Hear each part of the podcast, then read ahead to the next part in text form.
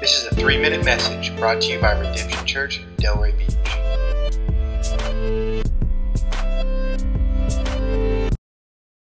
Well, in Nehemiah chapter 4, we see something that almost everyone deals with opposition.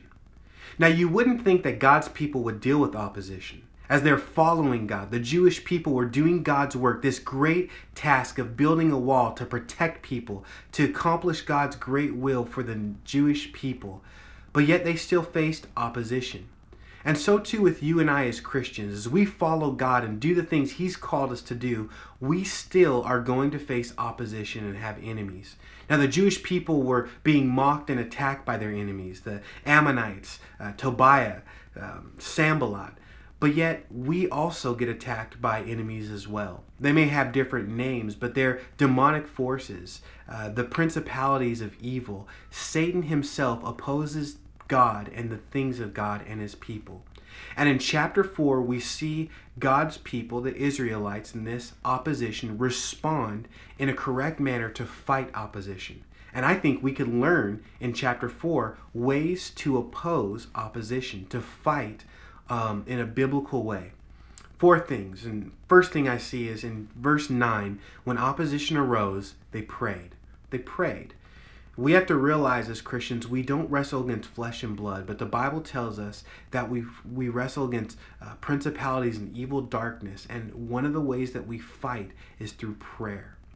The second thing we did is uh, we see in ch- uh, verse 14 is Nehemiah t- told the people to focus on the Lord. They prayed, but then they also he also encouraged them to focus on the Lord. He says, "Remember the Lord. Remember who He is, how great, how powerful, how mighty He is, His faithfulness." In opposition, it's so easy to get sidetracked and look here or there, but we need to focus not on the circumstances, but on the Lord and His goodness and His faithfulness. And prayer helps us to do that. The third thing we see in verse uh, 15 is they continued to work. They didn't give up, they kept doing the things God called them to do. You know, Satan only could tempt you to give up and to quit. But the Bible exhorts us to just keep on fighting, keep on battling, to keep on doing the thing God's called us to do. And the people didn't quit, they just focused on God, they prayed, and they kept doing that work. The last thing I see in verse 17 is this they had an attitude to fight. You literally see them have one hand with a sword, one hand with a tool, building the wall. They were prepared and they were ready to engage in warfare if the enemy to arise. And we too need to be faithful to be putting on the armor of God daily, having an attitude of fight, continuing to work, focusing on who God is, and giving these battles over to God in prayer. And so, if you're experiencing opposition, don't be surprised, even if you're following God.